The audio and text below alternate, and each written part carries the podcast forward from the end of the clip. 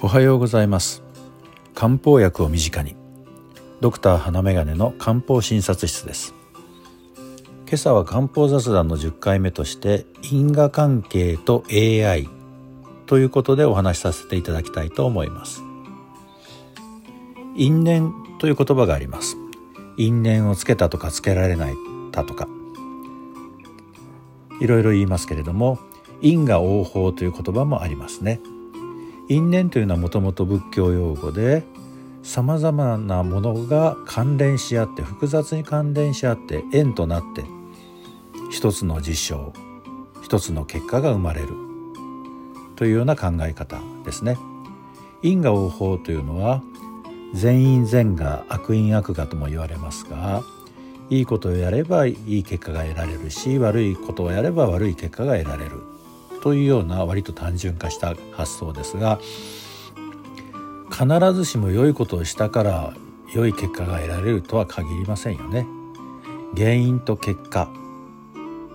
それぞれを見ると単純かもしれませんが、その間には様々なものが関連し合っている、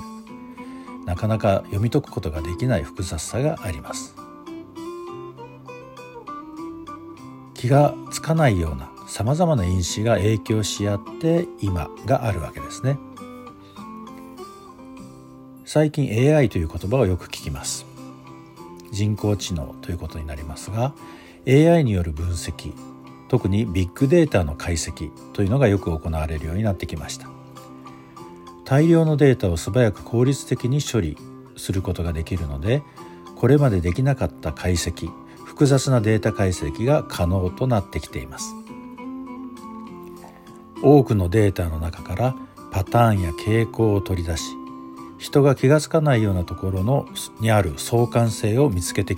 くれるわけですね。それによって新たな発見があったりします。一般の科学、現代までの科学というのは、条件を非常に単純化した上でいろいろ考えるというのが基本になります。例えば温度とか湿度とかを一定にした上で実験形を考えるとかいうようなことですね。原因と結果を1対1対応にする努力をするというのが一般の科学だと思います。西洋医学もそういうところがあります。ですからはっきりと病気の原因がこれだというのが分かって、それに効く薬はこれだ、治療はこれだというのがピタッとくれば非常によく効く治療法ですから、そういうところがあるならば、やはりそこは西洋医学の独壇場で、西洋医学が第一となります。しかしこの科学的な発想で説明がつくような原因が分からないというようなものに対しては対応できないということになります。それに対して漢方というのは長い年月を経た積み重ねがあります。言ってみればさまざまなデータ、ビッグデータを扱ってきた積み重ねの結果が今の漢方ということになります。さまざまな症状、さまざまな天気、さまざまな気候、さまざまな人間関係、性格、そういうようなものの中がさまざまなものから相関性を見出してきて、こういう症状の時にはこれが効くというようなものを考えてきたわけですね。今生き残っている漢方処方というのは、そういう時間を超えて生き残ってきた漢方処方ですから、もう少し信頼して利用しても良いと私は思います。それに実際よく効く場合が多いので、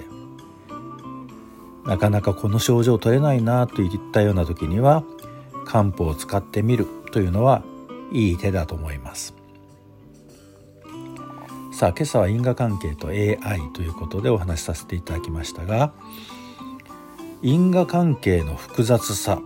というのが AI の発展によって少し垣間見えるようになってきました。さまざまな相関関係があるということが見えてきたわけですね。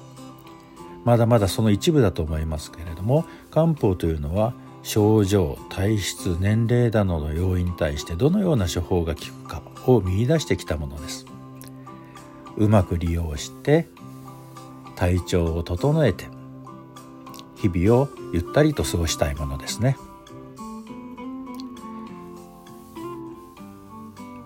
今日があなたにとって